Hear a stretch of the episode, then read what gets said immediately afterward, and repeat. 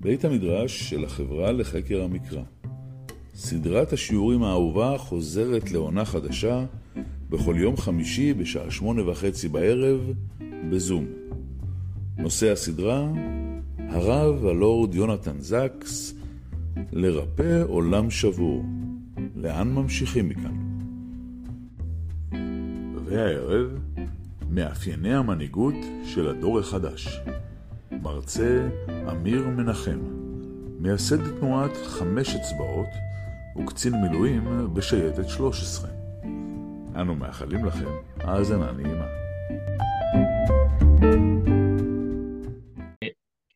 קוראים לי אמיר מנחם, אה, במקור ירושלמי, בגיל ככה 14, המשפחה שלי ואני חלק ממנה. עברנו לרעננה, ככה שיצא לי לחוות אה, עיר, עיר כמו ירושלים, שזו עיר מאוד אה, מורכבת, מגוונת, מעניינת, ארוכת אה, שנים והיסטוריה, ועברתי לעיר שהיא הרבה יותר הומוגנית אה, כמו רעננה, גם נתן לי איזושהי פרספקטיבה. אה, גדלתי כספורטאי, אה, הייתי שחקן כדורסל, רץ למרחקים אה, בינוניים, ההורים שלי הם גם אנשי חינוך גופני, אני תכף ככה אתייחס לזה, וזה דבר שבנה לי דבר מאוד מהותי כשאנחנו מסתכלים היום על הדור הצעיר, אה, על הדורות שגדלים, לא משנה מאיזה מגזר, באיזה קהילה הם גדלים. לי הספורט, הפעילות הגופנית, בנה את מה שפחות קיבלתי אישית בבית ספר, וזה הנושא של אה, ביטחון עצמי, של חוסן, של מסוגלות, ואני קצת אתייחס ללמה זה כל כך חשוב, אפרופו דור צעיר, דור חדש ומנהיגות. אה, בשנת 2008 התגייסתי, התגייסתי לשייטת 13, התחלתי שם כבעצם לוחם, המשכתי ככה אחר כך כקצין, הייתי מפקד צוות בשייטת, שירות של סך הכל שש שנים, וכשהייתי בדילמה עם עצמי, האם אני משתחרר מהצבא או ממשיך, הדבר המהותי ישב, אני חושב, פה בפנים, אפשר לקרוא לזה תשוקה, אפשר לקרוא לזה מקור המוטיבציה. הדבר שהכי מעניין אותי ואני חושב שמהותי בחיים שלנו זה חינוך, אני גם מתייחס לזה בהמשך. כאדם שגדל בבית של אנשי חינוך, אני מבין כמה חינוך הוא מרכיב חשוב בחברה שרוצה לשגשג, רוצה לפעול ביחד, רוצה לייצר אחדות. הרב זקס מבחינתי היה מחנך גדול, ובשנת 2014 פניתי לאבא שלי, שהיה ככה אז בשלב מאוד מתקדם בקריירה המקצועית שלו, גם איש חינוך גופני, לימד 31 שנה בבויאר, גם היה מאמן כושר מאוד בכיר בארץ, ואמרתי לו, אבא, בוא ננסה להקים ביחד איזשהו פרויקט, מסגרת, ארגון, אני לא יודע לאן זה ילך, שמנסה לשלב את הסיפור של גוף ונפש. כלומר, לקחת את הנושא הזה של ספורט, של פעילות גופנית, ודרך הדבר הזה להקנות לבני הנוער את הכלים, המיומנויות, הערכים הכי חשובים ורלוונטיים שאפשר. זה היה הרעיון הראשוני ב-2014, מאז עברו להם כמעט אלף, ש... אלף אני אומר, עשר שנים, והיום, בתחילת שנת 2024, אנחנו עומדים על uh, ארגון שבעצם הפך לתנועה מאוד גדולה, שיש בו אלפי בני נוער בתוך תנועה חינוכית, ממש מכיתה ו' עד י"ב, שדרך פעילות גופנית ככלי עוברים תהליך חינוכי מאוד עמוק, בעצם מסגרת שנמנו מאוד דומה לתנועת נוער שאנחנו מכירים כמו בני עקיבא, צופים, נוער עובד ולומד, אבל מי שמדריך שם זה אנשים בוגרים שעושים הכשרה הרבה יותר עמוקה, וכל הערכים והכלים והמיומנויות שנרכשות בתהליך החינוכי בתנועה הזאת הן מבוססות דרך פעילות גופנית, שזה כלי מאוד חשוב. יש לנו גם אה, מכינה קדם צבאית שיושבת בזיכרון יעקב, אה, מכינה שכבר מחזור שישי, אנחנו בספטמבר הקרוב גם הולכים לפתוח אה, שלוחה נוספת בעוטף עזה, כנראה במפלסים. אנחנו כתנועה עושים שיתופי פעולה עם הרבה מאוד גופים, כמו הצבא, כמו בתי ספר, תנועות נוער אחרות, ואנחנו בעצם נותנים את הכלים שלנו, את המתודה החינוכית שלנו לעוד גופים רבים. ואחד הנושאים שהכי מעסיקים אותנו, אפרופו הכותרת של השיחה היום, מאפייני המנהיגות של הדור החדש, זה בוגרי התנועה שלנו. יש לנו היום uh, סדר גודל של אלפיים בוגרים ובוגרות, שנמצאים בהרבה מאוד תפקידים uh, בצבא וכבר אחרי צבא, שלנו מאוד מאוד חשוב שהם ימשיכו להישאר עם זיקה של אהבת הארץ, זיקה יהודית, כדי להשפיע פה ולהוביל קדימה. ואני בכוונה פותח פה באיזושהי אמירה שהייתי רוצה שתשב לקהל שנמצא פה היום אה, בשיחה הזאת, יש פה תנועה חינוכית שחיה את הדרך אה, של הרב יונתן זק, זיכרונו לברכה. וזה משהו שלקח לי זמן להבין, כי אני הכרתי את, את הרב זקס רק בשנים האחרונות, וכשהכרתי אותו, הרבה מאוד מהדברים שקורים בחמש אצבעות, מהתוכן שלנו, מההגות שלנו, התפתחו, ואני הולך לדבר על זה לא מעט בשיחה הזאת, ובאמת לקשר את זה לכל, בעצם מה שאני למדתי בשנים האחרונות דרך הדור החדש, כשאני מסתכל מנהיגות, ומה צריך לקרות פה אה, במצב שאנחנו נמצאים עכשיו. ואני פותח עם השקף הזה, אה, שמאוד קשה לי מן הסתם אה, להראות אותו בימים כאלה, אבל מ-7 באוקטובר אי אפשר להתעלם מהתקופה שאנחנו נמצאים בה.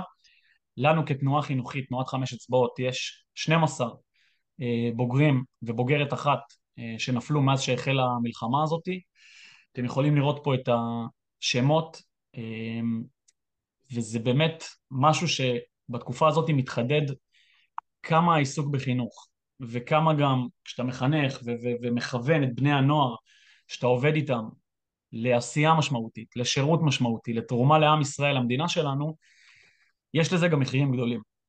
אם הייתי מדמיין ביום השישי באוקטובר, שבמדינת ישראל היה, הייתה כמעט מלחמת אחים, שהתווכחנו האם צריך לשים אה, מחיצה כשמתפללים אה, שמחת תורה בתל אביב, ופתאום יום למחרת קיבלנו פרופורציה שאי אפשר להסביר אותה, וזה המחיר אה, שהולך להיות פה, ואנחנו עוד רחוקים מלסיים את המלחמה הזאת ואת המחיר שאנחנו משלמים, לא הייתי מאמין שאנחנו נהיה בתקופה כזאת, וכשאתה מחנך נוער ומשפיע ומכוון אותם לדברים כל כך משמעותיים, אנחנו מבינים בתקופה כזאת איזה מחיר יש ומי באמת האנשים שבסוף משלמים את המחיר. אפרופו, אנחנו מדברים פה היום אה, מנהיגות.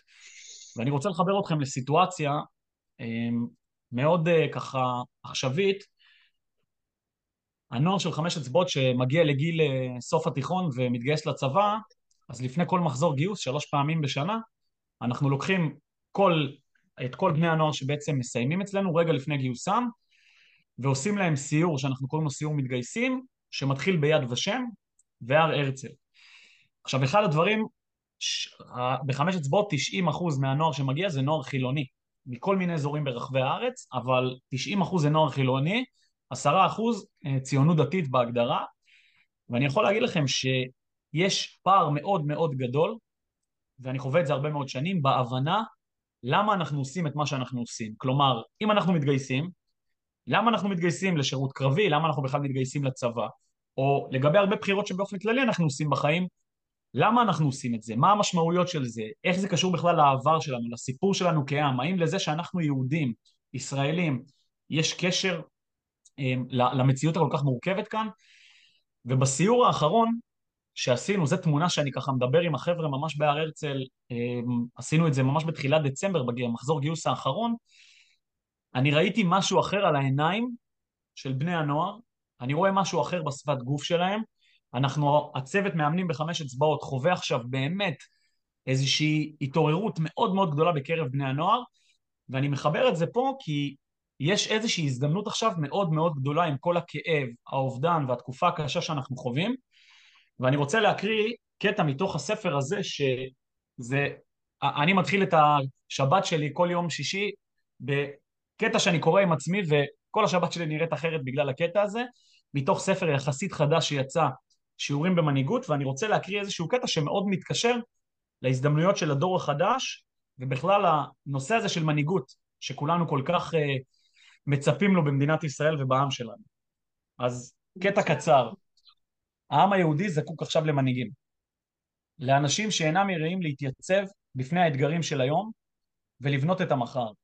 במקום, כפי שקורה לעיתים כה תכופות, להילחם את מלחמות האתמול.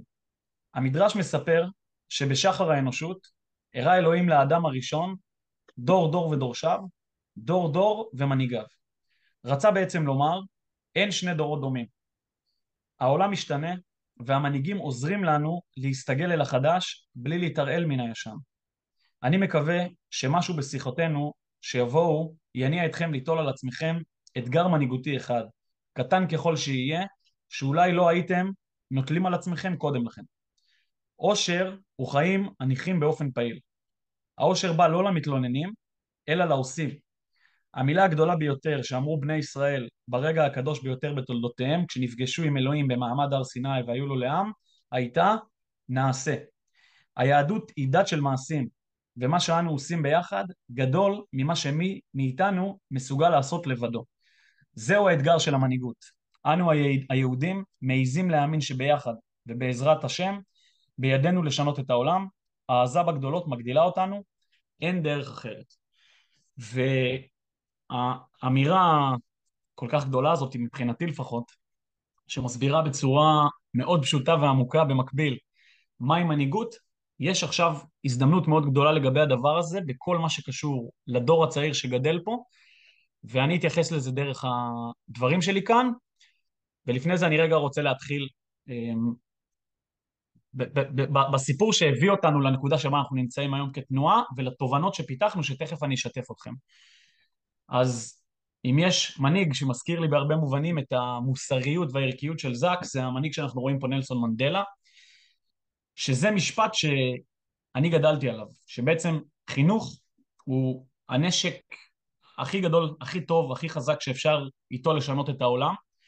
אמ, ובגלל שגדלתי בבית של שני אנשי חינוך, שאני חושב אחד הדברים הכי מהותיים שאני לפחות לקחתי מהם בתור ילד, זה שאני כאמיר, אני לא הסיפור. הסיפור הוא משהו שהוא מעבר אליי. יש הרבה מאוד אנשים, יש פה חברה, יש פה מדינה, יש לנו עם, ואם יש משהו שאני לקחתי מהחינוך שקיבלתי בבית, וזה מאוד מתקשר לתפיסה של זקס, זה שאני לא כל הסיפור, הסיפור הוא אנחנו. ואני חושב שסוג החינוך שגדלתי בו גרם לי ונתן לי איזושהי תשוקה או איזושהי, נקרא לזה השראה, לרצות לבחור חינוך בחיים שלי. אז זה דבר אחד שמאוד השפיע על איך שתנועת חמש אצבעות נראית היום ועל הבחירה שאני עשיתי בחיים. הדבר הנוסף זה השירות הצבאי שחוויתי, ופה אני רגע רוצה לחבר את המושג חמש אצבעות. למי מכן, למי מכם ששואל מה זה בכלל אומר חמש אצבעות, אז כשהגעתי לשייטת, אמ, המסלול בשייטת, ביחידה הזאת, הוא מסלול מאוד אה, ממיין, מנפה. מתחילים בצוות, סדר גודל של בין 40 ל-50 אמ, חבר'ה, שגם ככה מגיעים עם הרבה מאוד מוטיבציה והרבה מאוד רצון, ובסופו של אה, התהליך, שנה ושמונה חודשים מסלול, מסיימים בין 15 אה, ל-20 אנשים את המסלול. ואפשר לדבר שעות רק על מי מסיים ומה המאפיינים. אמ, יש משפט שאומר הטובים לטיס, אני מאוד לא מאמין בזה, אני חושב שזה משפט מאוד לא נכון. זה לא הטובים שמסיימים, זה אלה שיותר מתאימים ובשלים באותו שלב. והשלב הראשון בשירות בשייטת, מלמדים אותך דבר מאוד מאוד אה, פשוט. מדברים איתך על לגעת חמש אצבעות. עכשיו, מה זה אומר לגעת חמש אצבעות? זה אומר בצורה הכי פשוטה, רצים לאיזשהו מקום, רואים לצורך העניין את המקום שבו צריך להסתובב, קיר, קו, לא משנה מה, צריך לגעת בו, חמש אצבעות, כלומר לעשות את המשימה בצורה מושלמת, עד הסוף. והדבר ממש הראשון, ההרגל, שאחר כך זה הופך לאיזושהי נורמה, לאיזשהו DNA בתוך היחידה הזאת, זה לעשות את הדברים עד הסוף, מה שנקרא מי שמתחיל מסיים, וגם לעשות אותם ברמה מאוד מאוד מאוד גבוהה.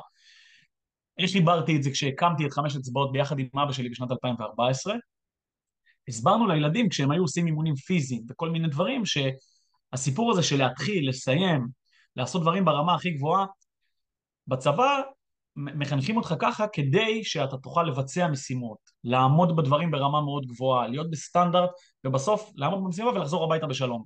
בעולם החינוכי אתה לא בונה אנשים בשביל שהם יעמדו במשימות, בשביל להפוך אותם ללוחמי קומנדו. בעולם החינוך אתה מלמד את הילדים שחמש אצבעות זה מעל הכל לשים את החותם שלך על מה שחשוב לך בחיים. כלומר, לגעת בדברים, להיות נוכח בנקודות שחשובות לך בחיים, ואז אתה בעצם משאיר איזשהו חותם. וכשהתחלנו את חמש אצבעות בשנת 2014, אז אחד הילדים, הוא בא עם הרעיון שככה צריך לקרוא לתנועה הזאת, כי בהתחלה לא היה לזה שם. היו ילדים שהיינו עושים להם אימונים בפארקים, בני נוער, ואחד שאל, מה זה אומר חמש אצבעות? אמיר, למה אתה אומר לנו כשאנחנו רצים לאיזה נקודה, תיגעו חמש אצבעות? אז אמרתי שככה למדתי בצבא, וזה הולך איתי, וזה הפך להרגל שמאוד עזר לי בחיים. ואז אחרי כמה אימונים, אותו נער, בחור בשם שחק, זה היה בשנת 2014, עבר זמן מאז, הוא אמר, ככה צריך לקרוא למקום, כי אנחנו ממש לומדים פה לעשות את הדברים עד הסוף, להיות יותר משמעותיים במה שאנחנו עושים, וזה רלוונטי לכל דבר.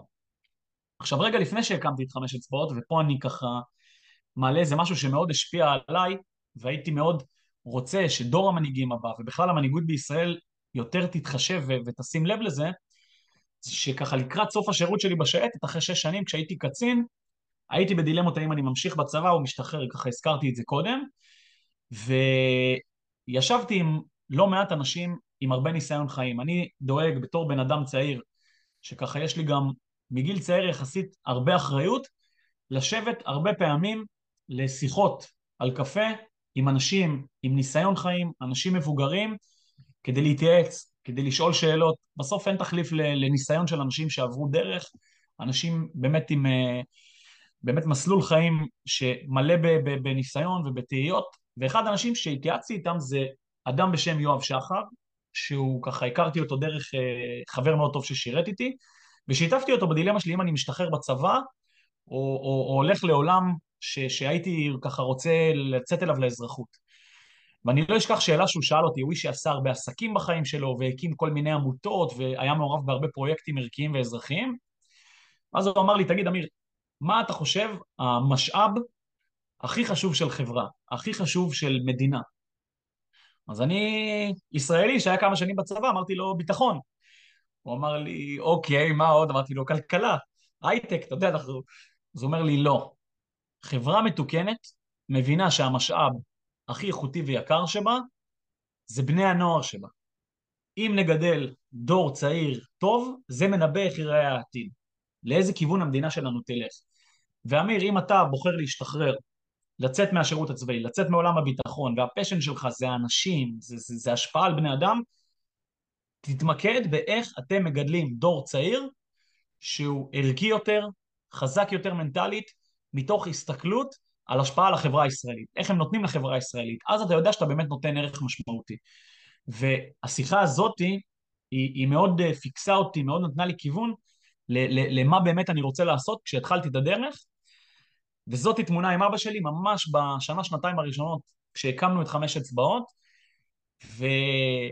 ו... ומכאן הכל התחיל. מכאן התחלנו לבנות את התנועה הזאת, אה, שהתחילה להגיע דרך מעט מאוד ילדים בשלב ראשוני, וזה התחיל לצבור תאוצה, והקמנו עוד תחומים ועוד פרויקטים, ואני מחבר את זה רגע לפני שאני מחבר את הדברים עוד יותר לזקס, לאמירה מאוד חכמה שאבא שלי אמר לי בשנה, שנתיים הראשונות. אבא שלי אמר לי, אמיר, מה, מה, לאן אנחנו הולכים מבחינתך? ואז באתי אליו כזה כמו בחור צעיר, עם תוכנית עסקית כזאת, ו- וחזון, ואיפה אנחנו בעוד חמש שנים. ואז הוא אמר לי, אמיר, אתה רוצה טיפ מאדם זקן? הוא אמר עם כזה חיוך, אדם זקן ש- שעבר כמה דברים, אבא שלי הוא איש חינוך אמיתי, הוא לימד 31 שנה בבית ספר בוייר, הוא באמת בשטח הרבה מאוד שנים. הוא אמר לי, לפני שאנחנו בונים פה ארגון, תנועה, מתעסקים בחינוך, תקרא לזה איך שאתה רוצה, אמיר, אנחנו צריכים להכיר את השטח. אל תבוא לשרלטן. אל תבוא עם אמירות גדולות. אל תתנהג כמו איזה איש שיווק, כמו איזה בן אדם שרוצה כותרות בשביל ביזנס. חינוך זה חרדת קודש, אני לא אשכח שהוא אמר לי. בשביל לגעת בנפש של ילד, בשביל להגיע לבן אדם ולהשפיע עליו, צריך עומק, צריך להבין מה האתגרים של הדור הזה, צריך לעבוד הרבה מאוד זמן, להכיר אותם, אנחנו גם חיים היום בעידן שקצב השינויים בו מאוד מאוד מאוד גבוה, ואני לא אשכח שהוא אמר לי, אמיר צריך בשנים הקרובות סבלנות, ומעל הכל הרבה מאוד ענווה בשביל ללמוד מה קורה בשטח. וזה טיפ שבגדול לי סידר את השנים הראשונות. כי אמרתי, בוא נשום רגע אוויר, הרבה מהצעירים שאני פוגש היום הם, הם כל הזמן במין פומו כזה, הם, הם, הם נורא ממהרים ונורא לחוצים אם דברים לא קורים. אני אמרתי לעצמי הרבה בזכות מה שאבא שלי אמר והצוות הראשוני שהגיע לחמש אצבעות, הצוות מאמנים, אנחנו צריכים לקחת את הדברים לאט, צעד אחר צעד, ללמוד את השטח, ודרך זה נביא פה איזושהי תפיסה חינוכית שהיא גם רלוונטית וגם תיתן ערך משמעותי לכל מי שמגיע אלינו. מה שנקרא החלק שמתחת לקרחון. הרבה פעמים אנחנו אוהבים לראות את מה שרואים מבחוץ, את הכותרות, את התוצאות, את המדדים, אבל דווקא אני חושב בעולמות של מנהיגות, של חינוך, של רוח, עולמות חברתיים, יש המון המון המון משמעות רגע להבין מה קורה מתחת לפני השטח, מה אנחנו מנסים לעשות, מה שנקרא להעמיק, ואז רגע לבוא עם משהו הרבה יותר גדול ומבוסס. ופה אני רגע רוצה לפתוח לכם את הראש, אה, כי יושבים פה ככה לא מעט אנשים בזום עכשיו ומקשיבים לשיחה, יש פה מגוון של גילאים, יש פה חלק שיש להם נכדים, חלק יש להם ילדים, ואני רוצה טיפה לפתוח לכם את הראש לגבי הדור, ואז קצת, קצת ניכנס גם למנהיגות. זאתי תמונה שחובבי הספורט מכירים טוב מאוד את uh, שני השחקנים האלה, אפשר להגיד שזה שני שחקני הכדורסל הכי גדולים בהיסטוריה. מי שרואים למעלה כאן זה מייקל ג'ורדן, זה בגדול הסל האחרון שלו בקריירה, ג'ורדן קלט הסל הזה ב-1998, uh, במשחק השישי נגד יוטה, ולקח את האליפות, סל גדול, הרבה זוכרים אותו, ולמטה זה משנת 2023, לברון ג'יימס, הכדורסלן הכי גדול בתקופה הנוכחית, שכלה סל בעצם, שהוא עקף את קרים אבדול ג'אבר והפך למלך הסלים בהיסטוריה של הליגה. עכשיו, התמונה הזאת משקפת המון המון המון מהדברים שהשתנו בין הדורות. אתם יכולים לראות פה, בשנת 98, עברו בסך הכל 25 שנה. יש כאן אנשים שרואים את מייקל ג'ורדן, ואפשר להגיד שהם באמת בתוך הרגע. הם עכשיו נמצאים במגרש כדורסל, והעיניים שלהם על מייקל ג'ורדן, על המשחק, על המציאות, מה שנקרא. ועברו להם 25 שנה, ואנחנו יכולים לראות הרבה מאוד אנשים שחלקם אנשים מבוגרים, במגוון של גילאים, שהם בכלל לא מסתכלים עכשיו על לברון ג'יימס. הם רוצים לתעד, הם רוצים להיות ברגע הזה בתוך מסך, שזה מציאות קצת אחרת, שתוך כדי גם אותו שחקן עושה את מה שהוא עושה.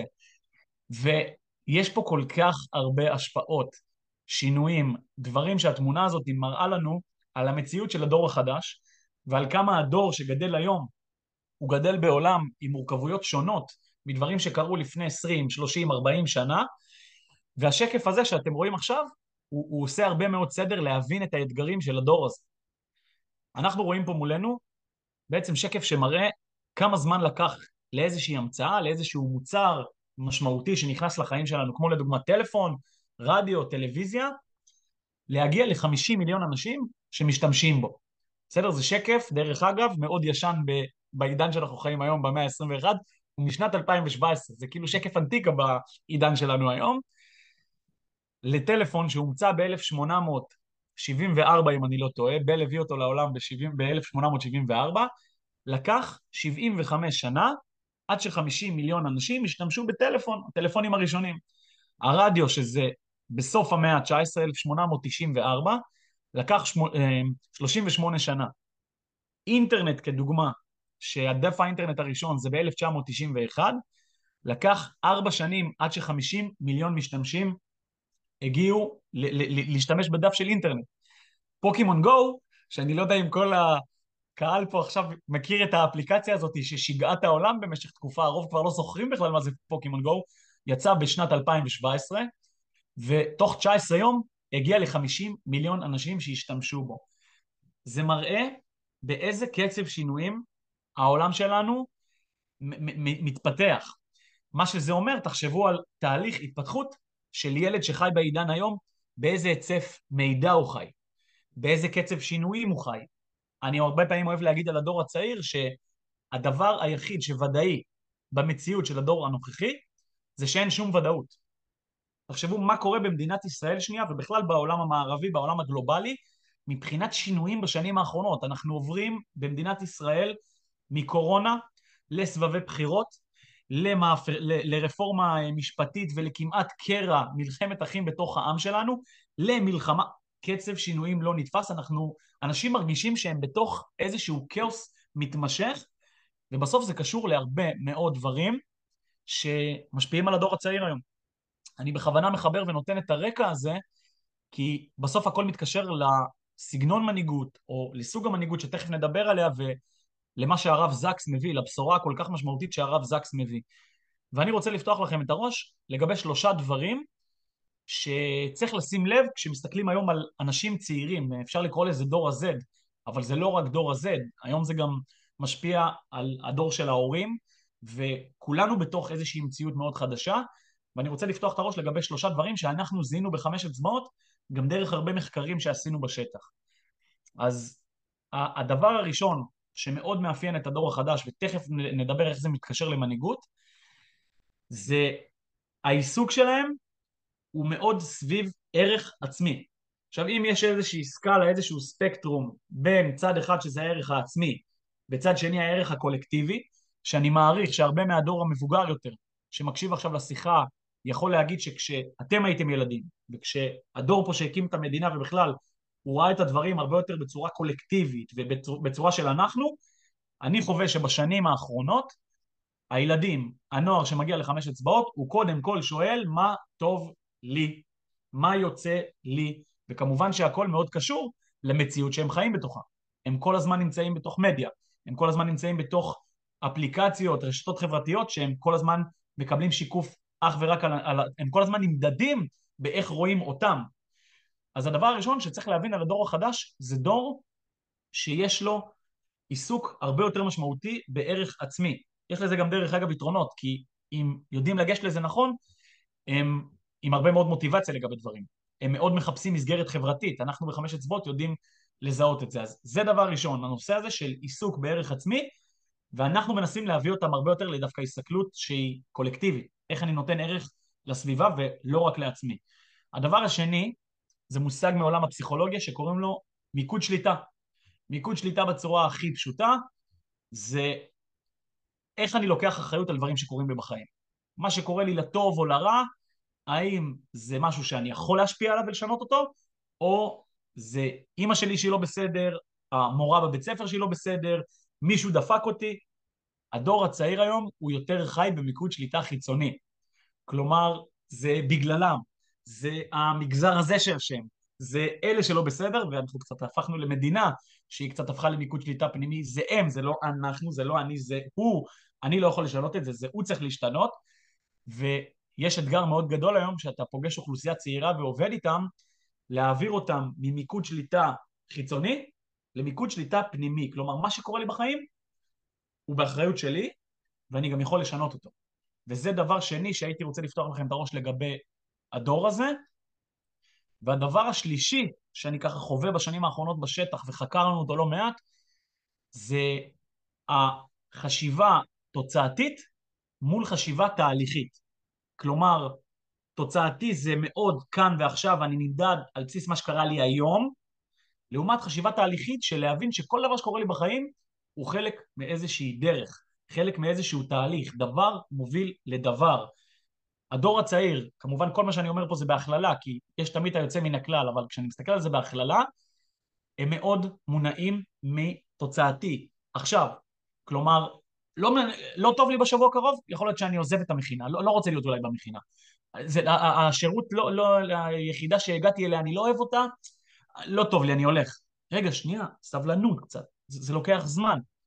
ובסופו של דבר השלושה דברים האלה, הערך העצמי, המיקוד שליטה החיצוני, והנושא הזה של חשיבה והסתכלות מאוד תוצאתית, זה נגזרת של השפעות ושינויים הרבה הרבה הרבה יותר גדולים שקורים בעולם שלנו, והרב זקס, המון גם בספר הזה, מדבר על הדברים האלה וגם נותן להם בעיניי מענה מדהים, הוא נותן אלטרנטיבות, הוא נותן דוגמאות למה אנחנו צריכים לעשות במציאות שהיא כזאתי, ואלה שלושה דברים שאנחנו מתמודדים איתם המון בשנים האחרונות, אה, דרך הדברים שאנחנו חווים בשטח. ורגע לפני שאני מגיע לזקס, אני רוצה להגיד לכם מה בעקבות התובנות שזיהינו והדברים שהבנו בשנים הראשונות, פיתחנו. מי שאתם רואים פה זה טדי רוזוולט, אה, רוזוולט הראשון, יש להגיד, היה נשיא ארצות הברית בתחילת המאה ה-20, והיה לו נאום מאוד מפורסם שקוראים לו האדם בזירה.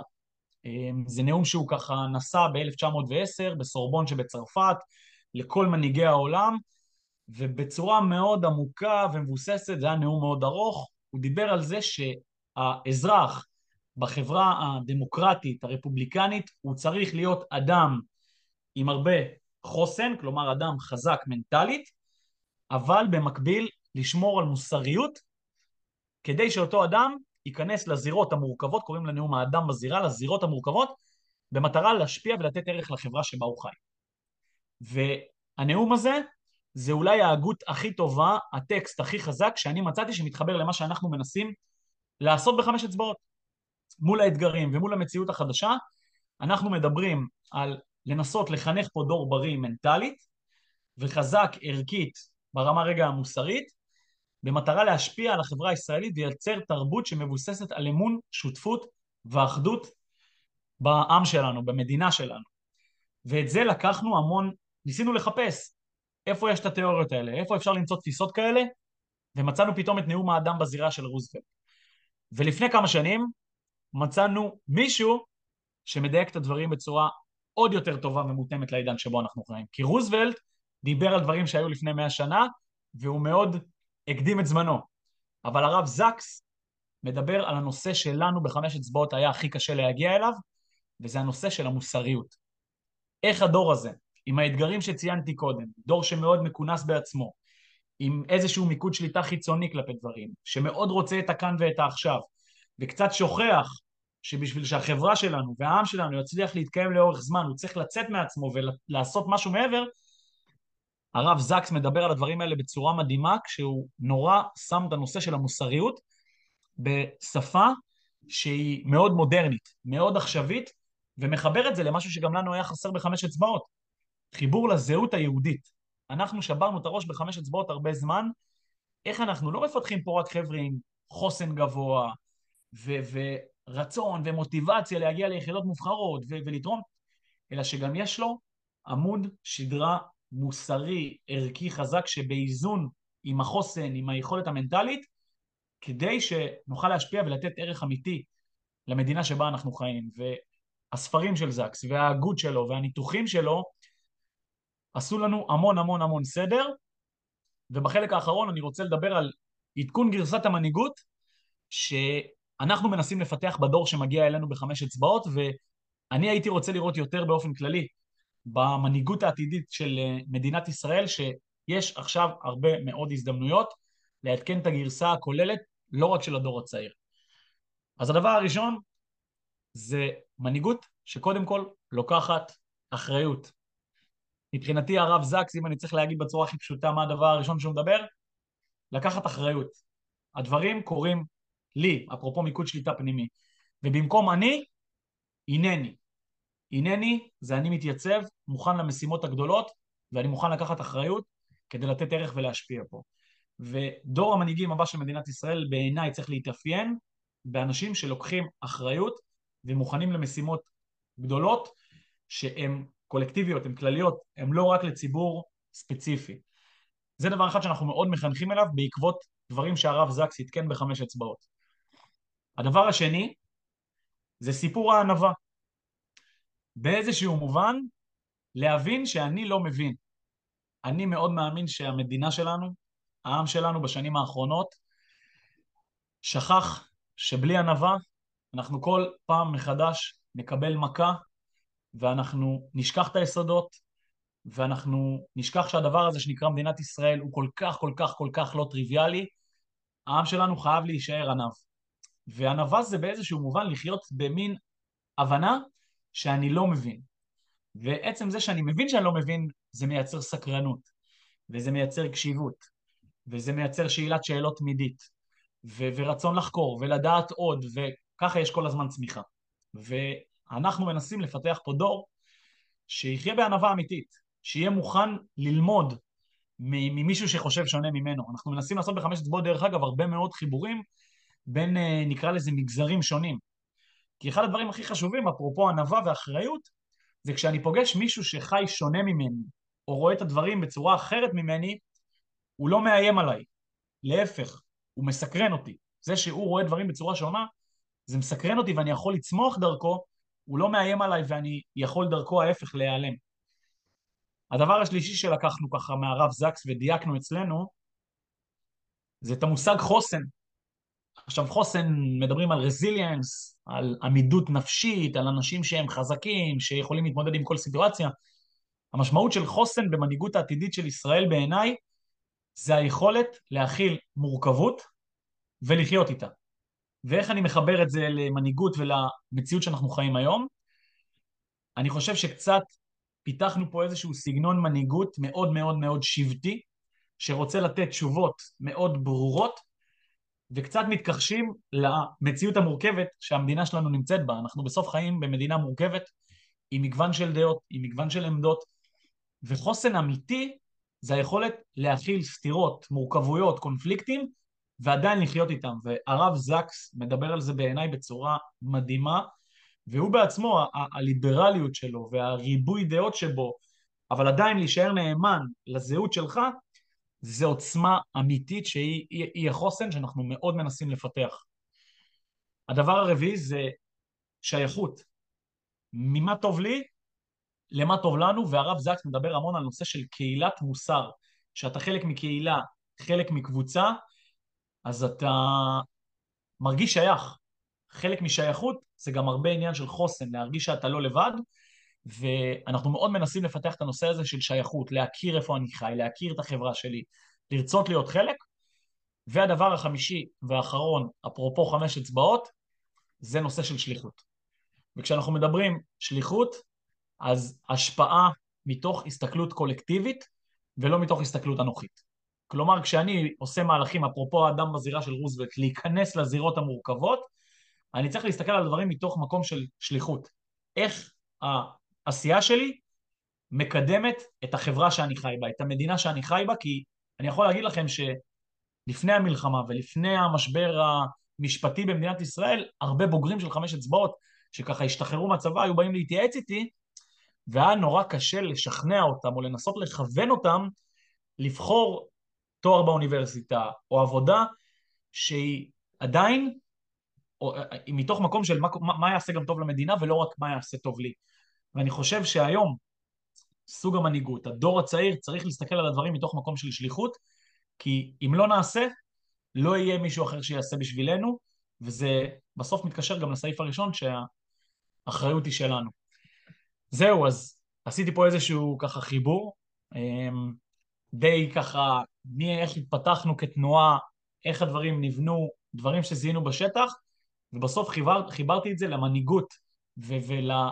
נקרא לזה אופי, שאנחנו רוצים לבנות אצל הדור הצעיר היום, דרך ההגות, המשנה של הרב זקס, ואני אשמח עכשיו לפתוח את השיחה הזאת לשאלות. וואו. זלמי, אתה יכול לפתוח את המיקרופונים כן, בבקשה? מי שרוצה אפשר לפתוח את המיקרופון.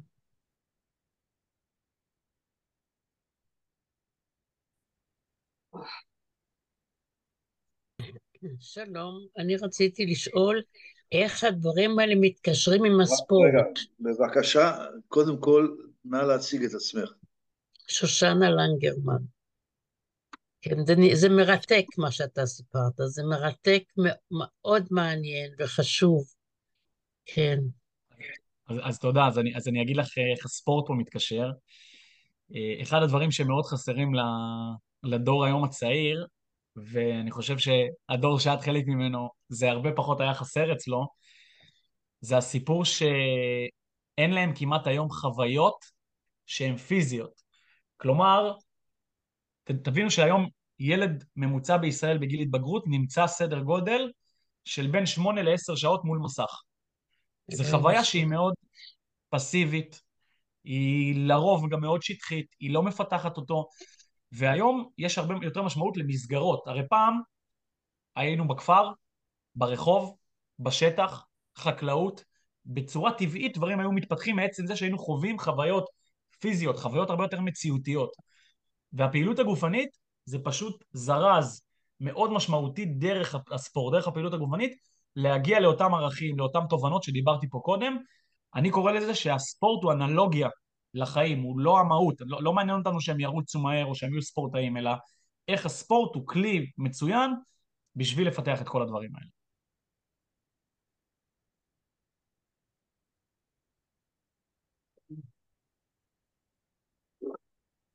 אפשר לומר משהו? כן, כן, בבקשה. כן, ראשית כל אני מלאת התפעלות על, על המפעל הזה של חמש אצבעות. זה כל כך מעודד לראות שיש אנשים שנותנים משמעות לחיים, לעשייה, מעבר לצריכה של המצרכים היומיומיים. אני פשוט מתפעלת ואני מודה לך על ההרצאה הזאת. תודה רבה, כיף לשמוע את זה. אתם זוכרים, כל האנשים המבוגרים פה, שבזמנו היה מעין מוטו, נפש בריאה בגוף בריא? לא, לא הבנתי. מה אמרת? בזמנו נתנו לנו, כשהיינו יותר צעירים, מעין מוטו, מעין משפט שאמר נפש בריאה בגוף בריא. זה בעצם מתחבר למה שאמיר מספר לנו פה היום. בהחלט, בהחלט, אני גם חושבת. נכון. ואני חושב, זה, לחלוטין, זה לחלוטין כלי. נכון, ואני חושב שאנחנו כאנשים מבוגרים יותר, ושעברנו משהו בחיים, אנחנו יכולים היום להיות שגרירים של התנועה הזאת. אנחנו יכולים לתת לה יד, לתת כתף, כדי להביא אותה להשלמת המטרות שלה. אם הם הצליחו לגייס אלפי בני נוער ונתנו להם את הכלים כדי להתמודד, אנחנו צריכים להמשיך ולעזור להם, ולחבר אותם לקהלים נוספים. יש הרבה קהלים שהם פשוט מנותקים, שאין להם את ההבנה ואת היכולות שאמיר סיפר לנו עליהם הערב.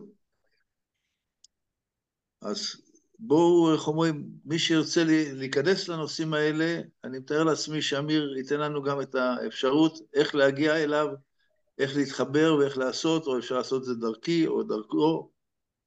כן, כן, זה מאוד חשוב. זה חשוב. אוקיי, אם אין יותר שאלות כרגע, אז בוא, אמיר, בוא תמשיך. זהו, אני מבחינתי, אלה היו הדברים. הציג את אה, הדברים בצורה טובה. הצגת את. זה אה, בצורה טובה? ואני אומרת, מה שאותי קונה זה מערכת הערכים, שאתם בעצם, אה, שהיא מאוד נחוצה היום לדור הצעיר. כמו שאתה אמרת, אנשים מרוכזים באני, בצריכה, במיקוד החיצוני, וכאן יש תנועה שבאמת עושה היפוך מאוד משמעותי. כן, וגם יש, בגלל כל השינוי היום והדור הזה שהוא באמת חדש, אז יש צורך לעדכן גרסה ו- ו- ולדבר על הערכים האלה בצורה שהיא מותאמת היום, ולהנגיש להם את זה קצת אחרת, שהיא מתאימה לא- לדור הזה. בדיוק, כי, כי אם לא, מאוד קשה להגיע אליהם. צריך, צריך לדבר איתם בשפה חדשה ו- ולהסביר להם את זה בד- בדרך שנקרא לזה, זה עונה על האינטרס שלהם, כי אם לא, הם, הם, הם לא ידברו, הם לא, הם לא, זה לא יעניין אותם. זה האתגר שלנו בחמש אצבעות. זלמי, זלמי, אתה רוצה לספר אולי את מה שסיפרת לי, מה אתה עברת בחצי שנה האחרונה? סיפרתי לך הרבה דברים, ישראל. תכוון אותי. אני לא רואה איפה אתה. הנה, אני פה. מה, במלחמה? כן, כן, טוב, אני, אני, אני מסכים עם אה, אמיר, קודם כל הקשבתי, הייתי מרותק, אה, עולמות העשייה שלנו הם יחסית, אה, יש לנו, יש לנו נקודות השקה. אני עובד בעמותה אה, שמפעילה רשת של קהילות אה, בחברה החרדית, למשפחות שבהן ה- אה, הגבר, האבא, אה, הוא, הוא לא אברך כולל, זאת אומרת, כאילו, הוא יצא ללימודים, לעבודה, אה, ואנחנו מתעסקים ב- באזורים הרכים, הקהילתיים יותר. ואנחנו עסוקים הרבה הרבה בחינוך, כי, כי, כי בסוף אנחנו יושבים על הסנטימנט השלילי או לא שלילי שיש אה, כלפי אה, אה, יציאה לעבודה, ו, וברור לי לגמרי שהסיפור הוא חינוך. ממש לקחתי את, ה, את המשפט שהבאת בשם נלסון מנדלה, ש, ש, שחינוך זה הנשק הכי משמעותי שיש לנו, וזה ממש ככה. זה ממש ככה, ואני חושב שהחודשים האחרונים הם, הם, הם דוגמה מצוינת לזה, ו... כאילו, לצערנו זו דוגמה נורא כואבת ולא פשוטה, אבל זה מה שנקרא לשים את כולנו על הקצה, לנער אותנו חזק חזק חזק, ואנחנו רואים שבסוף מה שתופס אותנו, והדברים שצומחים, והדברים שמחזיקים, ופתאום ה- ה- ה- המתיחות והפוליטיקה והמחלוקות זזים הצידה, ואנחנו רואים את החוסן הפנימי ואת התוצאות של החינוך ומה שאנחנו אה, משקיעים בו. אה, וזה זה, זה, זה אדיר, זה אדיר. אני מהזווית הסופר קטנה שלי, אני אה, אה, ניצלתי את המלחמה כדי להתגייס לצבא בגיל 36, אה, וואו. במסגרת גיוס שלב ב' שהיה עכשיו לחרדים, אם ראיתם. זהו, זה היה, זאת אומרת, כאילו, אני לא מרגיש איזושהי גאווה גדולה שסוף סוף עשיתי. אבל אני חושב, כאילו, אבל הרגשתי שזה מה שצריך לעשות, כאילו, זאת, זאת העת, כאילו, אם לא עכשיו במלחמה, אז מתי? וקמתי ועשיתי מעשה, מה שנקרא, עזבתי בית, עזבתי עבודה, עזבתי הכל, שכאילו אולי לחלקכם הגדול זה יכול להישמע טריוויאלי, כי הרי מה, ברור, גדלנו על זה, נתנו שלוש, שלוש שנים מהחיים שלנו לצבא, אנחנו... אבל אצלי זה לא ככה, אצלי ואצל חבריי ואצל הקהילה והחברה שלי זה משהו שהוא אה, לא ברור מאליו בכלל. ואני לא היחיד. אה, אה, מתחילת המלחמה התגייסו כבר למעלה מ-800 חרדים לצה"ל, כמוני, במסגרת שלב ב'. אה, וזה מראה שיש פה משהו, יש פה משהו שקורה, יש פה איזשהו אה, מכנה משותף רחב, שבסוף אנחנו... יש איזו התעוררות, כן. אה, גם, אבל זאת אומרת, כאילו, אני חושב ש, שבסוף יש איזשהו מכנה משותף רחב, שעליו כולם מסכימים. זאת אומרת, כאילו, אם אנחנו נשים את הכל על השולחן ונגיד על מה אנחנו מסכימים ועל מה לא, כנראה שעל 70-80 אחוז אנחנו מסכימים. וזאת ה... ו... וככל שאנחנו נעסוק יותר בזה, ככל שנהיה יותר ממוקדים בחיובי ובמשותף, אה, אני חושב שיהיה לנו יותר טוב. אני חושב שיהיה לנו יותר טוב. אה, זהו, זה היה השנקל שלי. ישראל, הוצאת אותי מאחורי הקלעים. כן, אני חשבתי, שאני עדיין חושב שאחת השאלות היסודיות והמהותיות בתוך המערכת היום שקיימת, זה איך אנחנו לוקחים את השנאה בתוך, בין השבטים, בין המערכות, ומורידים את הלהבות. זו לדעתי שאלת המפתח הגדולה ביותר, ושהיא יכולה להביא מזור לתקופה שהייתה פה לפני השביעי באוקטובר, או לפני כן. שמחת תורה. יש לך תשובה לזה, אמיר? זה נראה לי שאלת השאלות.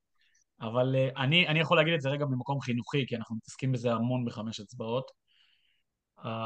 אפרופו למה ספורט ולמה שטח, כשאני מסתכל על הדור הצעיר ועל חינוך, אני חושב שאחד הדברים הכי חשובים זה לצאת מהבועה שאנחנו גדלים בה. כלומר, אם אני חילוני, ואני אגדל כל החיים שלי רק עם קהילה חילונית ויפגוש רק אנשים שחושבים מאוד דומה לי, לעולם העם שלנו לא יוכל להיות, להיות באחדות אמיתית. והאתגר שלנו היום בחמש אצבעות זה להפגיש חבר'ה בגיל צעיר, שהרבה יותר קל דרך אגב לשנות ולהשפיע על התפיסות שלך כשאתה צעיר, ולהפגיש אותם עם אוכלוסיות. יושב פה בחור בשם אליהו, אמ, פה, איתנו פה בזום, שהוא בחור חרדי, שבוא נגיד הקשר בינו לבין רוב האנשים שנמצאים בחמש אצבעות בצורה הכי שטחית הוא, הוא די אה, נקרא לזה מקרי, אבל כשאנחנו מכירים ואנחנו נמצאים זמן ביחד, אנחנו פתאום מגלים בדיוק מה שזלמן אמר, כמה משותף יש בינינו. ואליהו עכשיו עושה פרויקט בחמש אצבעות, שהוא לוקח בני נוער מהתנועה שלנו, ובעצם גורם להם להכיר הרבה יותר את החברה הישראלית שאנחנו חיים בה. אם תרצה אליהו, אתה יכול להוסיף על זה. וזה האתגר היום בדור הצעיר, להכיר, להיפגש, להיחשף, וגם נקרא לזה לא לפחד לדבר על, ה... על הדברים שמבדילים בסוף בינינו. כי, כי אם לא נשים את הדברים שמבדילים בינינו על השולחן, ו- ו- ונדבר עליהם פנים מול פנים, לא מאחורי מסך ובפייסבוק, אז נוכל גם לתת פתרונות לבעיות ולנסות למצוא את המחנה המשותף הרחב ו- ו- ולשים אותו במרכז, ולא לשים במרכז את מה שמבדיל בינינו, להפך, את המחנה המשותף. זה אתגר חינוכי מאוד גדול. אפשר לשאול? כן, בבקשה. תודה. אני לא שמעתי את הפגישה מההתחלה, ונכנסתי באמצע ככה. אני גם אה, פעם ראשונה פוגשת את הארגון שנקרא חמש אצבעות, שלמדתי עכשיו. אז קודם כל הצלחתי ללמוד משהו, זה כבר הישג. אה, אני רוצה לשאול, איפה ההורים בתוך הסיפור שלכם? ודרישת שלום לנועה, נועה זה אני, אז uh, השאלה היא שאלת ההורים, איפה הם? וואי, זו שאלה מצוינת. תודה. ההורים, אה, האתגר היום הכי גדול עם הורים, ואני עובד עם ציבור שרובו חילוני, אז יכול להיות שבציבורים אחרים זה שונה, אבל אני חושב שזה די דומה. האתגר היום עם ההורים זה שהם יהיו מעורבים ולא מתערבים. כלומר, ההורים של היום... למה אנחנו שבויים של הביטוי הבלתי אפשרי הזה. האם אפשר לעבור מהביטוי הבלתי אפשרי הזה, שהומצא על ידי מערכת החינוך, לא על ידי ההורים. ההורים שותפים במעשה החינוכי. זה הדבר היחיד שביקשתי מוועדת דוברת שהייתה בזמנו, וביקשו ממני שאעבור בפניה, ביקשתי שיהיה כתוב רק משפט אחד, ההורים שותפים במעשה החינוכי. איך, כמה, זה הם יקבעו, אבל מעורבות והתערבות, בואו נצא מה, מה, מהכלא הזה. כן, אני, אני אגיד לך אבל איך אני כאילו רואה את זה, אני מאוד מסכים עם הסיפור הזה שהורים הם שותפים, אבל הרבה פעמים ההורים בעצמם עובדי עצות, ובגלל שגם הם נכון. חווים היום את השינוי המאוד קיצוני הזה שקורה בעולם, שמאופיין באיזשהו משבר אמון מאוד גדול, הם לא מסוגלים נכון. לסמוך היום על אף אחד. ו... נכון. ו- ואתה כאיש, תקראי לזה מערכת, שאתה בסוף מנהל ארגון, אני עובד הרבה עם ההורים בשנים האחרונות, אתה כל הזמן נמצא בהתקפה. ואז אתה לא יכול להתעסק במה שבשבילו הגעת, שזה באמת הילדים. באתי לעבוד עם הילדים שלכם, לא איתכם. לכן הסיפור שהם יהיו שותפים הוא מאוד חשוב, ומבחינתי להיות שותפים זה שהם מעורבים במה שקורה, אבל הם לא מתערבים. הם צריכים לתת לנו לסמוך עלינו, כי אם הם לא, יסמ... אם הם לא יסמכו עליי, אני כל הזמן אהיה גם באיזה מגננה כזאת, אני, אני אהיה כל הזמן בסוג של לחץ. והסיפור הוא איך אתה גורם להורים לתת אמון בך, ואתה גם נותן אמון בהם, כי בסוף הם מפקידים בידיים שלך את הדבר הכי חשוב. ואז יש פה איזושהי צמיחה משותפת, זאת השותפות. זאת מילת המפתח, מה שאמרת עכשיו, לבנות אמון. הרי כל החברה הישראלית עד, השבע, עד השבעה באוקטובר, המשבר של כל החברה, מלמעלה עד למטה, זה משבר אמון. לגמרי. אין איזה משבר לגמרי. אחר. אז נכון. המשימה עכשיו לבנות אמון, קודם כל לבנות אמון של ההורים בעצמם שהם מסוגלים לגדל ילדים, שניים אמון של המערכת בהורים שיש להם כאן שותפים, אז הילדים זה בסדר, אבל מי שאחראי על הילדים ומי שמגדל אותם, עם כל הכבוד ליוזמה הנהדרת הזאת, זה הורים. האחריות הראשונית והטבעית לחינוך וגידול ילדים, האקדמיה הלאומית כבר הודיעה לנו, זה ההורים. אם אנחנו צריכים את ארגון הבריאות העולמי, אז הוא גם כאן. ואני אוסיף לך על זה משהו, בהקשר של האמון, שזה ללא ספק בסוף ההורים שהכי משפיעים על תהליך התפתחות וחינוך של ילד בן אדם, האמון מתחיל באמון בין אדם לעצמו.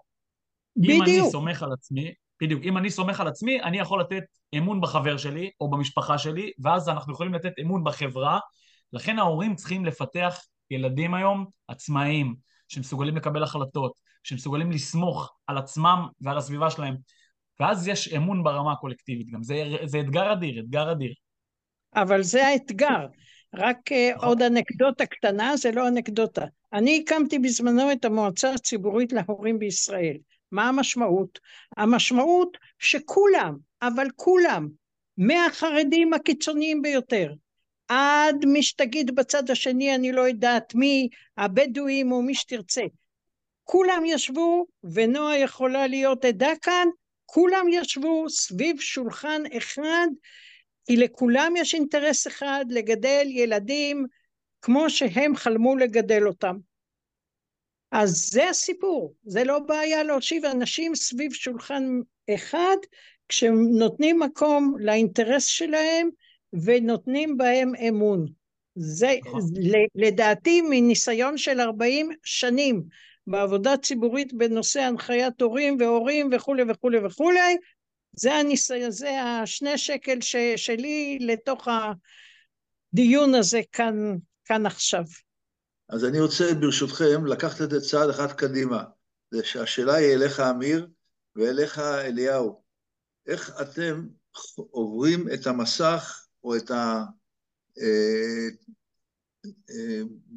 הגישה אה, אה, לנוער הדתי כאנשים חילוניים או כתנועה חילונית איך אתם מגיעים לח... לחרדים, איך אתם מגיעים לדתי-לאומי, כל המעברים האלה בין, מתוך הקיטוב שקיים היום. ליאו, אתה רוצה אתה או אני? תתחיל אתה, אני אמשיך. דבר. אה, אתה מקשיב. תתחיל אתה, אני אמשיך, אני אומר. הבנתי, אז... אתה רוצה שאני, שאני אגיד, תראה, אני אגיד לך ככה, אה, למרות שלא תכננתי לדבר, ואמיר ככה דוחף אותי לתוך העניין הזה. אה, אני, בשונה ממה שרינה אמרה, אני קצת... אני יוצא לי הרבה שיח, אני אגיד ככה, אני כבחור חרדי, יצא לי הרבה שיח סביב הרפורמה עם אנשים. כי בסוף כולנו ראינו את המדינה לאיפה היא הולכת, כן? כולנו חששנו, ראינו את הבעירה ברחוב, וראיתי שהצעירים, בשונה מהמבוגרים, שכל הזמן אני אמרתי לצעירים יש משבר זהות, פתאום ראיתי ברפורמה שהמשבר זהות יכול להיות הזדמנות מאוד מאוד גדולה, שוב, בשונה קצת מהמבוגרים. גם בחברה החרדית, אני, אני מרצה בקריאה האקדמית אונו, ואני שואל סטודנטים חרדים, מתי קמה החברה החרדית? לא יודעים להגיד לי. התפלאתי שכשהגעתי לקבוצה החילונית, גם אצל החילונים לא יודעים להגיד מתי קמה ציונות וכל הדבר הזה. אני בהתחלה ראיתי בזה איזה בלבול מאוד גדול, איך אתם לא יודעים מה, מה קרה. אבל דווקא בגלל משבר הזהות, נוצרה הזדמנות מאוד גדולה שאנשים מוכנים, וזה דווקא בקרב הצעירים, מוכנים לפשרות, הם מוכנים לשבת ולדבר, גם מהצד הזה וגם מהצד הזה. נכון, הם צריכים לעבור תהליכים שונים, תהליכים של לבוא, לראות, להכיר, להבין שאני לא בא לחנך אף אחד. אגב, דיברת על הרב זקס, אה, אמיר, אז אני אגיד לכם דבר יפה שהיה בפרשות האחרונות, שהוא ספר שקיבלתי מאמיר כשהעברתי הרצאה על פרשות של אה, פרשת שבוע, אז הוא אומר שהקדוש ברוך הוא רצה לברוא את, לברוא את האדם, כן, אפשר לקחת את זה כרעיון, לאו דווקא כאיזה אה, מוסר דתי. אה, באו המלאכים, אמרו לו, בשביל מה תברא את האדם? מה, אנשים יריבו ביניהם, יילחמו אחד עם השני? אז באו החסד, הצדק, השלום והאמת. החסד והצדק אמרו, יעשו צדקה וחסד, השלום והאמת אמרו, יריבו. אז כתוב במדרש, הקדוש ברוך הוא זרק את, ה, את, את, את האמת. שואל הרב זקס, למה את האמת? זרוק את השלום. אז הוא אמר דבר שאותו אני, זה, זה המוטו לתוכנית שאני, שאני ואמיר מקדמים, לזכור שאם אתה רוצה שיהיה שלום, תזכור שהאמת לא נמצאת רק אצלך. אנחנו נמצאים באיזה מקום בחברה הישראלית שכל קבוצה בטוחה, אני אומר את זה גם מהצד החרדי ואני בטוח שגם מהצד החילוני, כולם בטוחים שהאמת נמצאת אצלנו. אנחנו צריכים לגרום שכולם יהיו כמונו. והמטרה של הקבוצה זה לקחת חבר'ה צעירים, להראות להם בעיניים קצת יותר עמוקות את החברה האחרת, להסביר אותה, להבין אותה, גם אם אתה לא מסכים. תבין את חלק מהדברים, תכבד שיש מישהו שחי אחרת. ובואו נראה איך אנחנו חיים יחד זה לצד זה בלי שאנחנו מפריעים אחד לשני. אחד צריך בשביל זה פשרות, לדעת על מה אני מוותר, אבל גם לדעת שאני לא מכיר, אני לא יודע, מה שאמיר אמר ואני מאוד מתחבר לזה, לדעת שאני לא יודע. בחורים חרדים בטוחים שהם מכירים את הציבור החילוני. כי זה פשוט, זה כמו להיות עם, רק בלי, לנו אסור, להם מותר.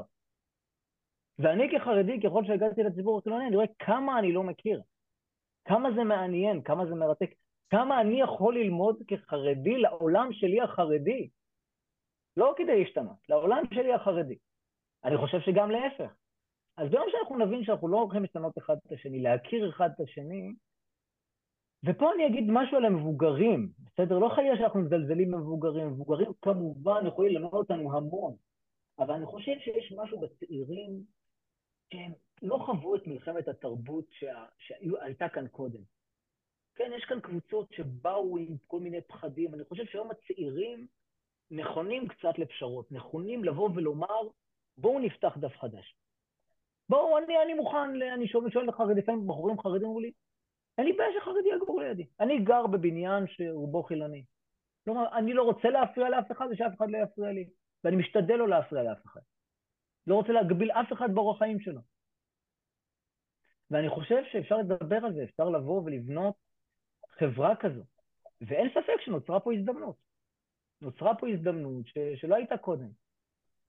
קשה לומר שצריך את הטרגדיות כאלה כדי שאנחנו אה, נהיה נכונים לבוא ולשמוע, אבל אה, אולי אנחנו נמצאים באיזה שלב היסטורי, 2,000, 2,600, 2,400 שנה אנחנו אה, אה, לא, לא מאוחדים.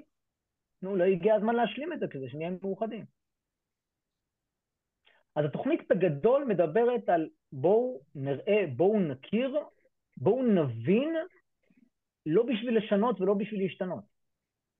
לפעמים זה מפחיד, כי אני מגיע כחרדי, אז רגע, מה החרדי הזה בא להחזיר אותנו בתשובה? המשפט הראשון שאני אומר, ממש, ממש, ממש, ממש לא. קודם כל, בואו נכיר, בואו נראה, בואו נלמד. ואז נראה איך אפשר לעשות עם זה משהו. אני מקווה שהייתי בסדר, אמיר. היית עשר. אני, אני אגיד רק כמה מילים על חמש, אני, אה, דוגמה על מה החברה החרדית יכולה ללמוד.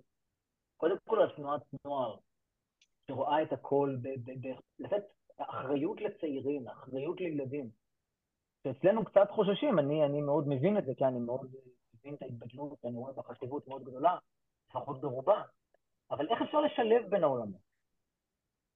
כן, אמ, אמיר שלח אליי בחור מחיל האוויר, שבילינו הרבה זמן ביחד.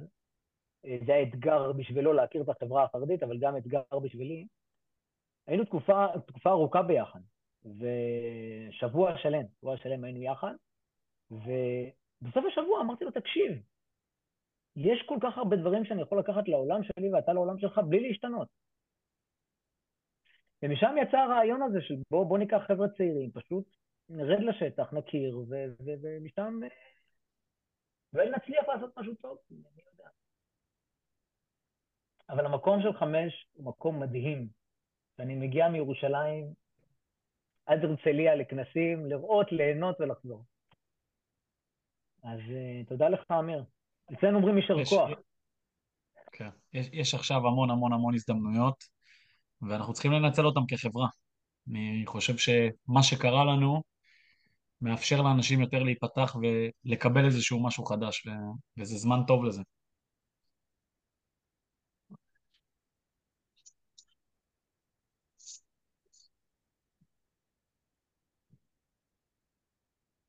זאת אומרת, אנחנו מדברים על לא, כמו שאמרת בהתחלה, כדי לסיים את הערב המדהים הזה והנהדר, זה לא אני וזה לא אתה, אלא זה אנחנו. אם אני רוצה לתת לשיחה הזאת כותרת, אנחנו צריכים לדבר בלשון אנחנו. וזה, וזה בעצם מה שקורה כאשר אתה בונה מחדש חיבור בין אנשים.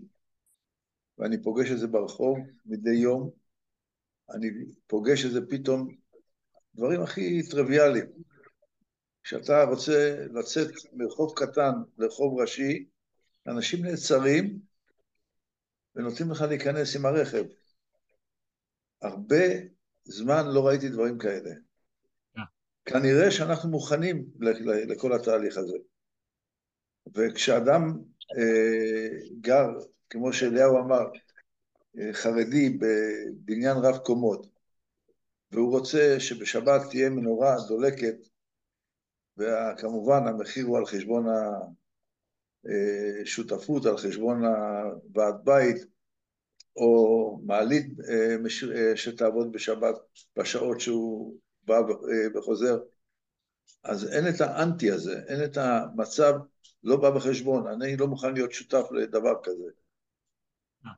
זה חלק מהחיבור, זה חלק מהביטול פטרונות הזאת שישנה, אמיר, וזה חלק מהעבודה שלכם. והלוואי והאנשים שנמצאים פה בתוך הערב הזה יהפכו להיות שגרירים שלכם, ויתחברו וייתנו יד לתהליך המדהים הזה שאתה מייצר.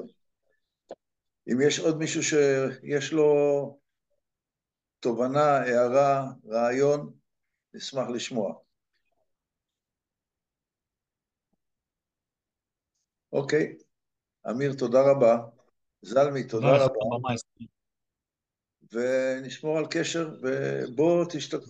תשתמש בתנועה שלנו, בעמותה שלנו, שכולנו בה פועלים בהתנדבות. החברה לחקר המקרא פועלת בהתנדבות לגמרי, כולם, אנחנו לא מקבלים משכורות, אף אחד, ואני יכול רק לומר, ברשותכם, שאנחנו יזמנו בבתי ספר תיכוניים ממלכתיים דו-שיח שנקרא ימי שיא בתנ"ך, שזה עיקר הפעילות שלנו, ואנחנו מביאים אנשי צבא, קצינים במילואים, קצינים בכירים במילואים, לבתי ספר גדולים, ואנחנו מחברים אותם עם התלמידים ונותנים שם שיחות רקע והסבר. אותם קצינים מדברים על מה התנ"ך עשה להם, מה התנ"ך גרם להם, ואני יכול לספר לכם את מה שאני מספר בכל מקום. הופענו בבית ספר ביבנה עם 2,500 תלמידים, והבאתי לשם שני שופטים מבית המשפט העליון, אחד מהם היה פרופסור אליקים רובינשטיין, השני היה ניל הנדל, והם דיברו, ובסוף השיחה, כמובן שהם באו בהתנדבות, אני יצאתי ללוות את פרופסור רובינשטיין לרכב, ורץ אחרינו נער, בחור, נראה בכיתה י"א או י"ב, ונעצרנו, והוא ניגש, והוא אמר לשופט רובינשטיין, הוא אמר את המילים האלה, כבודו, תודה שבאת לדבר איתנו, תודה שפינית מזמנך לדבר איתנו, זה לא מובן מאליו, אני לא מאמין שהייתי מגיע אי פעם לדבר איתך וללחוץ לך את היד. מאוד ריגש אותי, והבנתי שאנחנו עושים דברים נכונים וטובים. אז אם אפשר גם לשתף אותנו, איתכם ביחד, את החיבורים האלה, זה ודאי טוב. ונשמח לראות גם ולשמוע גם אחרים. תודה רבה, ערב טוב, ולהתראות בפעם הבאה, בשבוע הבא. אז יופיע הרב דוקטור עידו פכטר, שגם ידבר על כל הנושאים שאנחנו מעלים פה בערב הזה. להתראות וערב טוב. תודה. ערב טוב, שבת שלום. תודה. יישר כוח, שבת שלום.